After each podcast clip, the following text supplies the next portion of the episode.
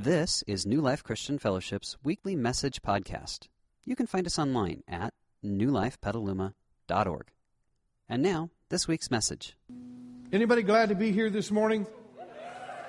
Yes, indeed. I'm glad to be here this morning. And Kevin's already talked about last Sunday, and I, I have a little bit of a confession to make. I've never had more fun in church than I had last Sunday. Yes, indeed. And I kind of floated on that all week long. It was. Uh, that was a really fun time. It was a time that God connected with us in a very special way. And uh, I want to reiterate a principle that Kevin already shared with you, and that is the same God who met us last Sunday is here this morning, correct? Yes, indeed. And He has something just as profound that He wants to do in our lives. And uh, so I- I'm excited to be here this morning, and I hope you're excited to be here. For those of you who are newbies, you are our honored guests this morning.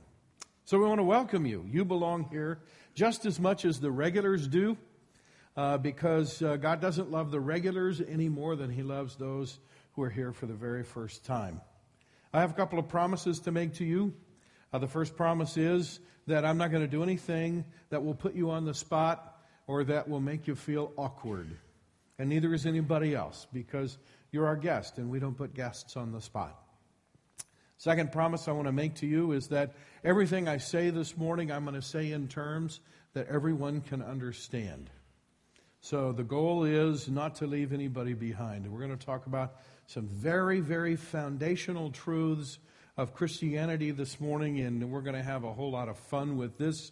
And uh, so I want to welcome you into that process while I'm finishing some introductory words.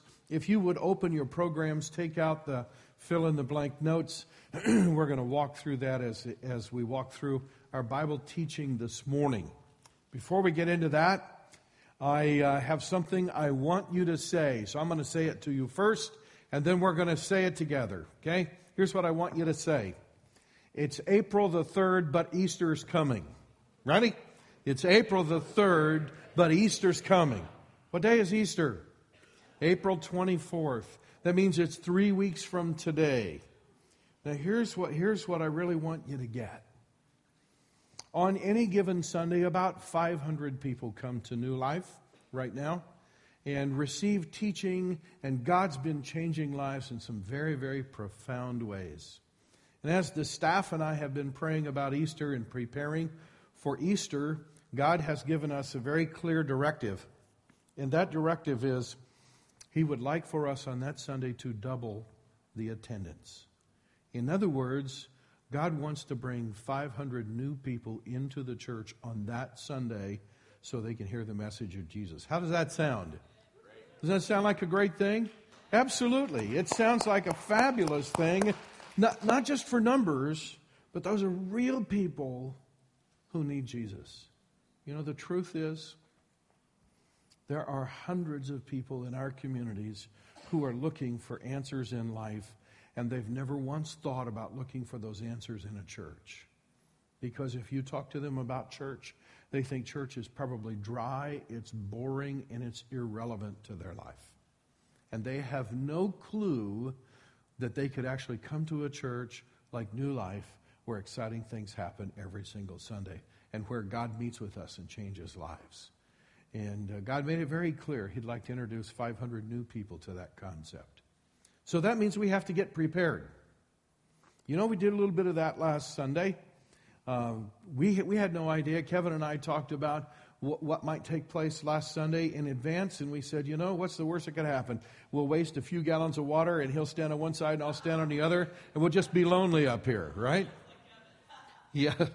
So the deal is, God said, get prepared. So we went out and bought shirts and got towels and all that kind of stuff just to get prepared because the truth is, God seldom brings us more than we are prepared to receive. And the same thing will be true at Easter. And so let's get prepared to minister to 500 new people on one Sunday. Let's give God a chance to speak into their lives. So I want you to pray with me about that, would you? Lord, uh, even now, as we get ready to receive your teaching for this morning, we pray in advance about Easter Sunday, that, that Sunday when more people are likely to attend church than any other Sunday of the year. And Lord, we know that some of them, a bunch of them, will be looking for answers. And maybe for the first time, they'll think about finding them at church. So, God, would you work in our lives? Give us sort of divine appointments with people in our world that we could invite and that would come to church with us and, and that would sit here and would have you speak into their lives in ways that would bring hope where there's hopelessness, in, in ways that would bring clarity where there's confusion, maybe in ways that would bring peace where there's chaos. So, Lord, as, as your family of believers, as, the, as a community of faith, already we pray and know that you will do that through us. And even now we pray that you would teach us out of your word. I pray in Jesus' name. Amen.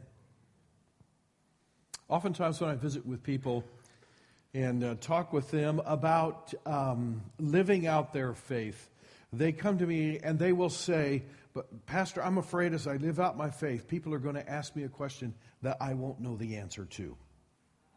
Now, you know, the great thing about being a pastor is you automatically know all the answers. Actually, you know that's not true, right? People ask me questions all the time, and some of them I know the answers to, and some of them I don't know the answers to, but that should not hinder me from living out my Christian faith in front of them, and that should not hinder me from, from inviting them to come along and participate in what I have found in Christ. Even if I don't have all the answers, I don't have to have all the answers. But here's something that we all need to know we need to know that our faith rests on solid ground. Turned on the TV the other, the other day, and they were showing a story of two little kids that got in quicksand. And it took about 45 minutes to rescue them, and both of them sunk up to their armpits in the quicksand, and the more they struggled, the deeper they got. I don't want my faith to be built on quicksand. How about you? No, the more I wrestle with it, the more I want it to be on solid ground.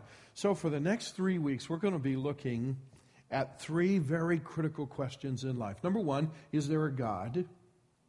Number two, can I trust the Bible?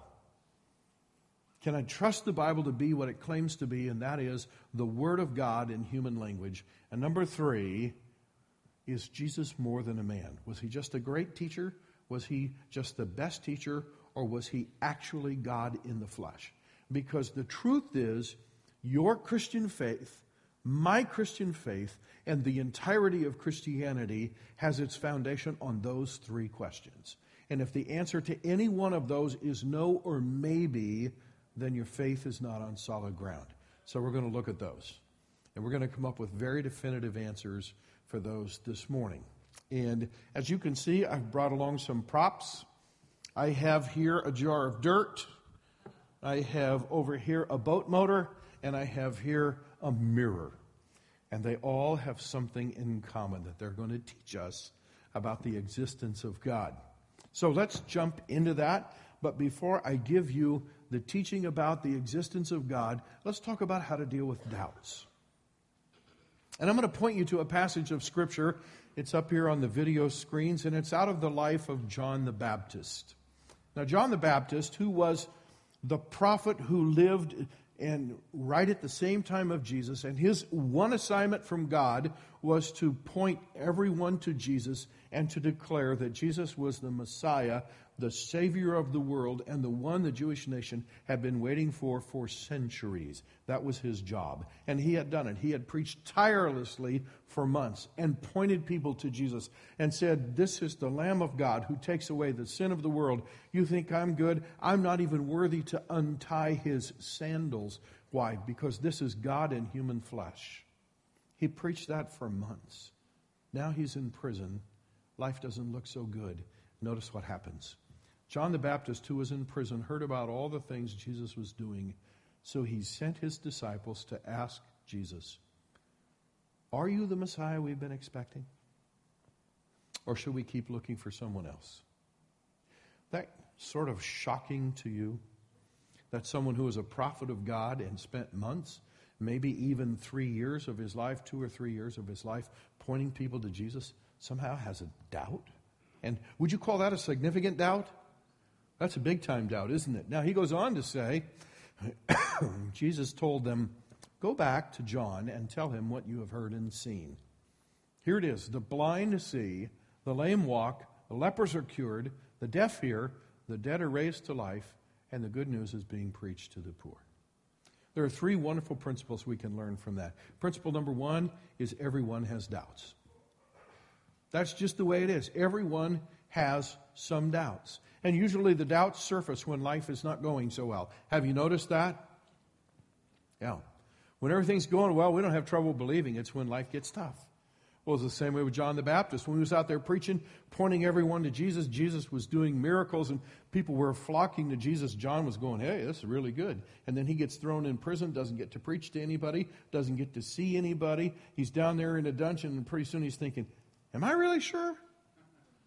That's not how I thought this was going to turn out. Okay?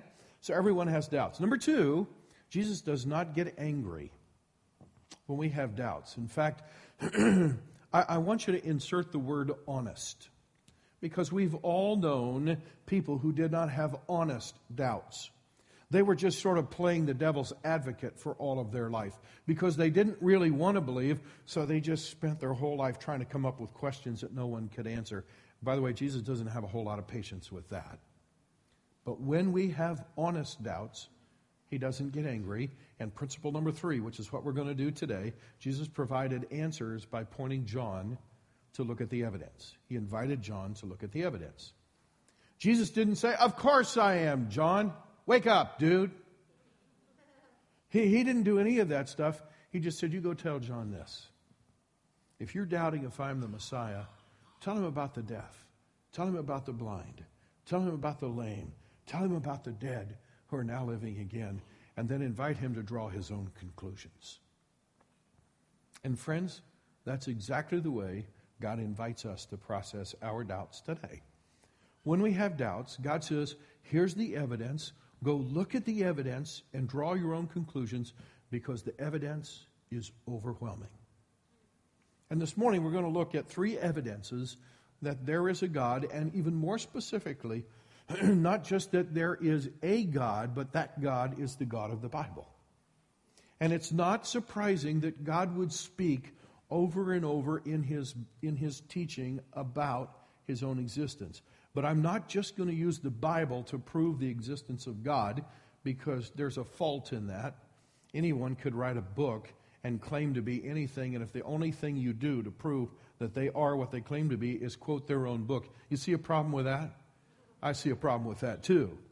So we're going to look at some principles in Scripture, and then we're going to go out into the into the world outside of, of the Bible, and we're going to see if the world actually confirms the teaching of Scripture. So let's go to evidence number one. Thank you. Evidence number one is possible origins. The very first verse in the Bible says, In the beginning, God created the heavens and the earth. Now, you might not realize it, but every single idea that has ever been postulated about the origin of life and the origin of the world and the universe that you and I live in, every single idea, concept, possible theory out there actually can be boiled down to two things. Okay? Either matter existed and life came from matter, or God existed and matter came from God. That's why we have a jar dirt. Okay? Because it all comes down to either matter is eternal or God is. Because whether it's the Big Bang Theory, which basically teaches that everything in the universe started out as a tiny, tiny particle of super, super condensed uh, of matter and it exploded into the universe that we have now, which is why the universe is moving apart and all that kind of stuff. That, but you get back to so where'd that matter come from? So either matter is eternal or God is. Either the non living gave birth to the living or the living created the non living. And there is no other possible thing. It all comes down to those two things.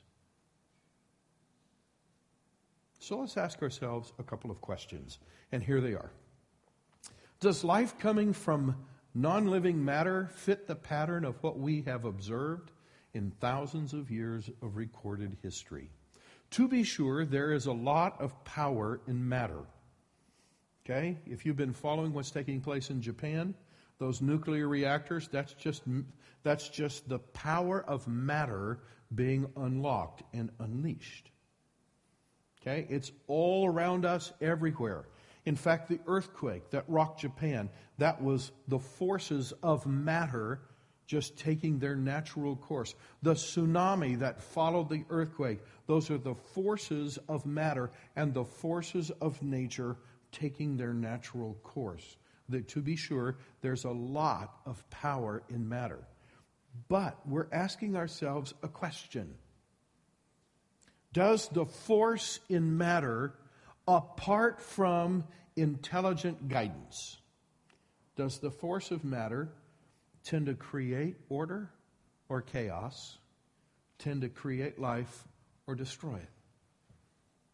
Well, if you look at the forces of matter that you see in things like earthquakes and hurricanes and tornadoes and all those sorts of things, where the force of matter is unleashed apart from intelligent guidance, there's no human being or intelligent person guiding it, does it tend to create order or chaos? What do you think? Chaos. Does it tend to give life or destroy life? Destroy life. Even the less uh, forceful things like rain. Okay? Apart from intelligent guidance, if you subject the world to continual rain, what does it do? We have floods. Does that create order or chaos? Chaos. Let's take sunshine. If you expose anything in our world to continual and unfiltered sunlight, what happens to it? Yeah. You see, the truth is the forces of matter apart from intelligent guidance and balance, always become destructive. So, if we're talking about matter apart from any intelligent guidance, giving birth to the complex and beautiful forms of life that we see, that just doesn't stack up very well. But now let's ask the flip side of that question and that is does life coming from God, and in specific, the God that you and I read about in the Bible, does the life we observe with our eyes, does it tend to fit the pattern of what he has revealed about himself in the Bible? Which one of those is more likely to be true? Friends, when you think about the fact that the most intelligent people in the world for several thousand years now have tried putting all of their collective reasoning together, have tried to create life from the non living. You know what I'm talking about? Life in a test tube sort of thing. How successful have we been at that with all of our intelligence pooled together? Not very successful. And yet, if you believe that we all came from dirt and that we all came from matter and that there is no God, you would have to believe that by itself and of itself, matter created everything that exists. And apart from that, you'd have to exist where you'd have to answer, where did this come from? Okay? Because the truth is, whether you believe life originated from God or you believe life originated from matter, at some point you have to say, but I don't know where that came from. Because that is true. I would rather believe I don't know where God came from than I don't know where dirt came from. Okay? That's why, did you notice in the very first verse of the Bible, both God and dirt are mentioned? Did you notice that? In the beginning, God created the heavens and the dirt, the earth. Okay? They're both there. And those are the only two postulations that have ever been given. So, so much for the dirt. There's the first principle, and it's a very, very powerful one, and that's the principle of possible origins. And there are only two in the history of mankind that have ever been postulated, really. Now, let's take evidence number two. Evidence number two is this there are fingerprints everywhere. And here's how God spells it out in His Word they, that is, people, know the truth about God because He has made it obvious to them. Okay? Now, that word that's translated obvious there in other translations is translated by the word evident, which has the same root word as evidence, correct?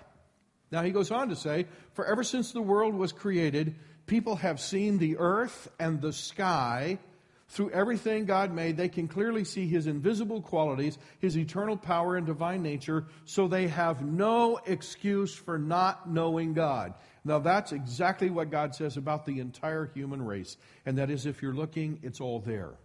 I like to look at the world as an absolute crime scene with evidence littered everywhere.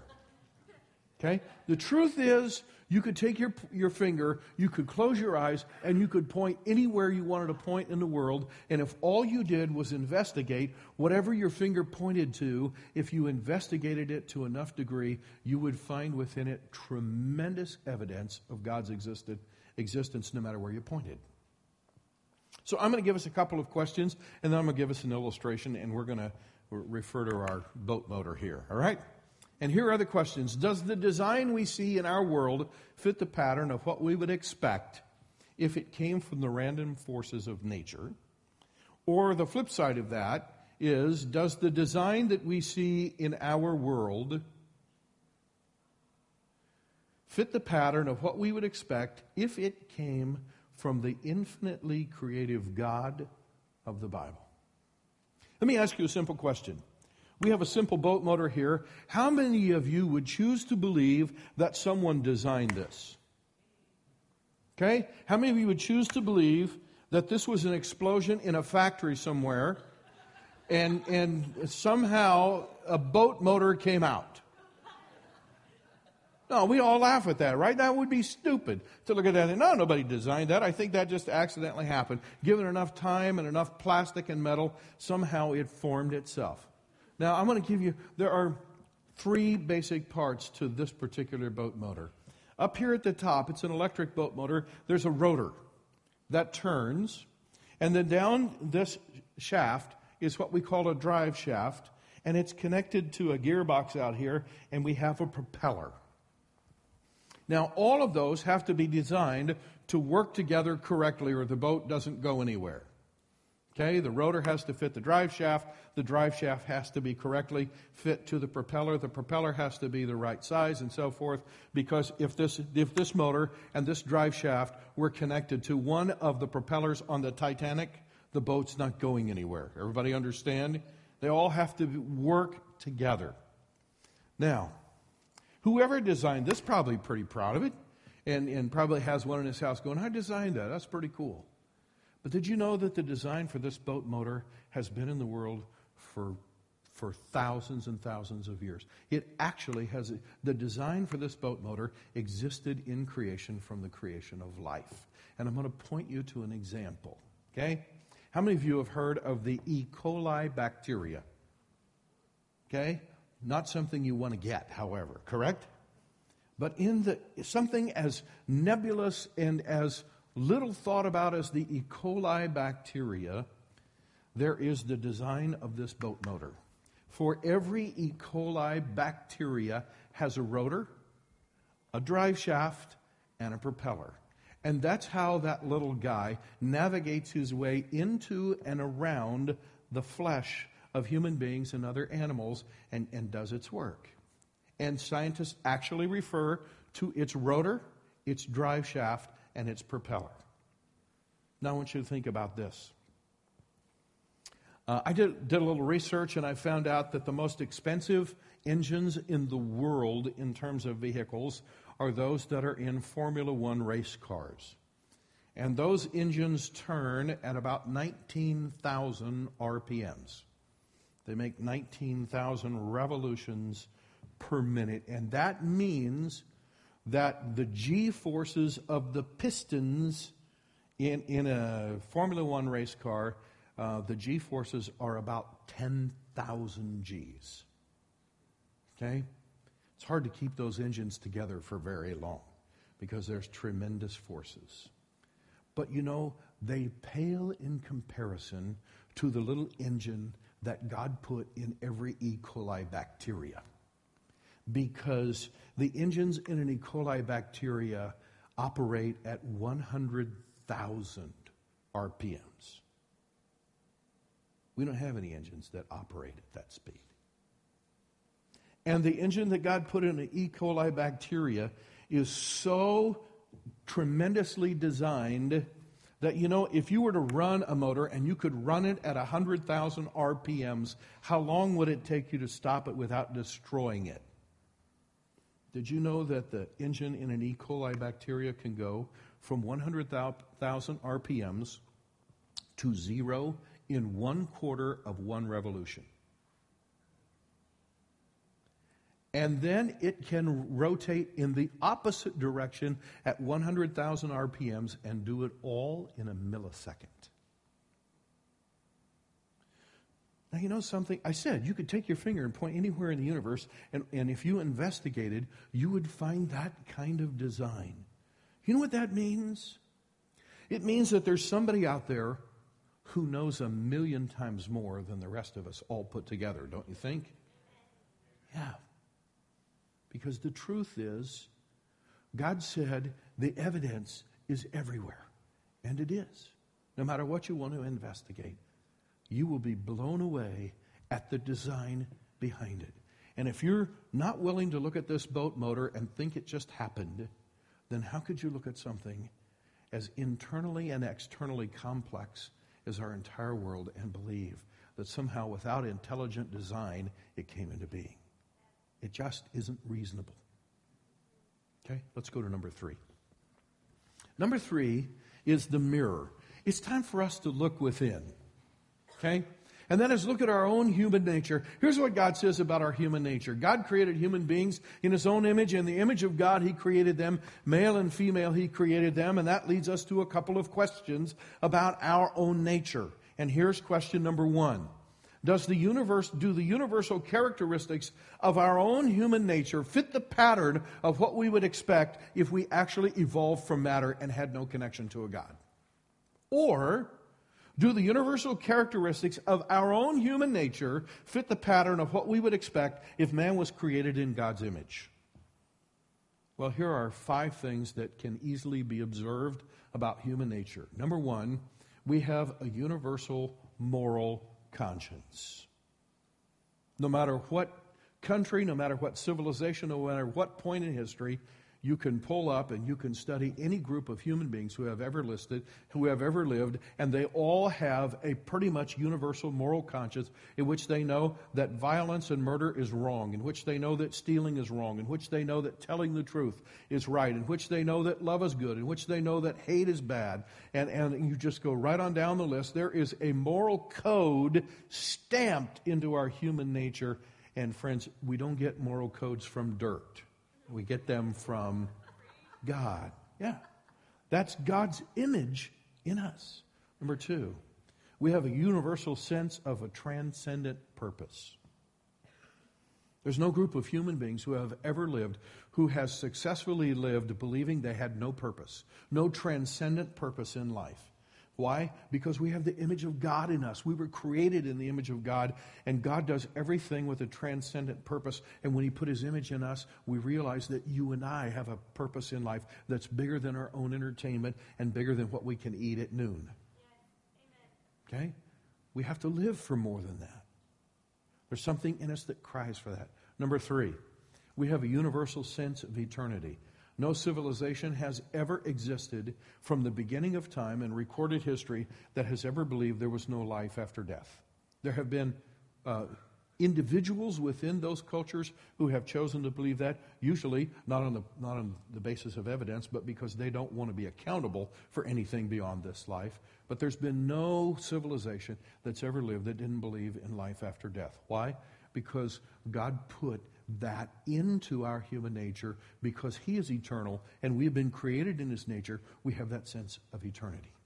And number four, we, uh, I said five, I'm going to give you four actually. We have an undeniable and irrepressible hunger to connect with God.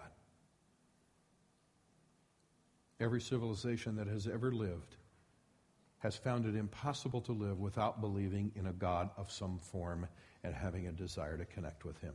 Haven't always chosen the right God, haven't always understood the truth about Him, but they find it impossible to deny the hunger that they have to connect with an eternal God. So, whether you look at possible origins, you look at the design in the world, or you look inside at your own human nature, all the evidence points in one direction. There has to be a God. It would be unreasonable to believe otherwise. Let's go to our conclusion because this is where it gets down to where you and I live.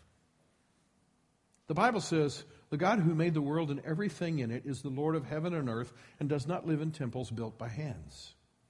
He's not served by human hands as if he needed anything because he himself gives all men life and breath and everything else. From one man, he, he created or made every nation of men that they should inhabit the whole earth. And he determined the time set for them and the places where they should live. Now, notice this God did this so that men would what? Seek him. I want you to underline that. God created everything, God did all of this stuff so that we would seek him and reach out for him and find him, though he is not far from each one of us. For in him we live and move and have our being. Here's what I want you to know about yourself God not only exists, He has placed in your heart a deep desire and a need to connect with Him. And until you and I actually do that, we will never be satisfied. You can't buy enough cars. You can't buy enough houses. You can't take enough trips. You can't go to enough sporting events. You can't, you can't play enough sports. You can't paint enough pictures. You can't take enough pictures. You can't do enough of anything to satisfy your human soul if it's not connected with the God who created you in his image. That's the truth. Let's pray.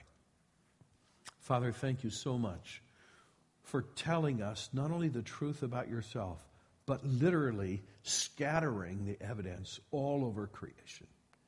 Thank you that even when we look in the mirror, we are reminded that we have been made in your image and that it's unreasonable and even in many cases we're incapable of denying what is so evident and clear. Would you help us now to connect with you in ways we never have before? I pray in Jesus' name. Amen. We hope you enjoyed this week's message. You can find more information about New Life, including contact information, at newlifepetaluma.org. Thanks for listening.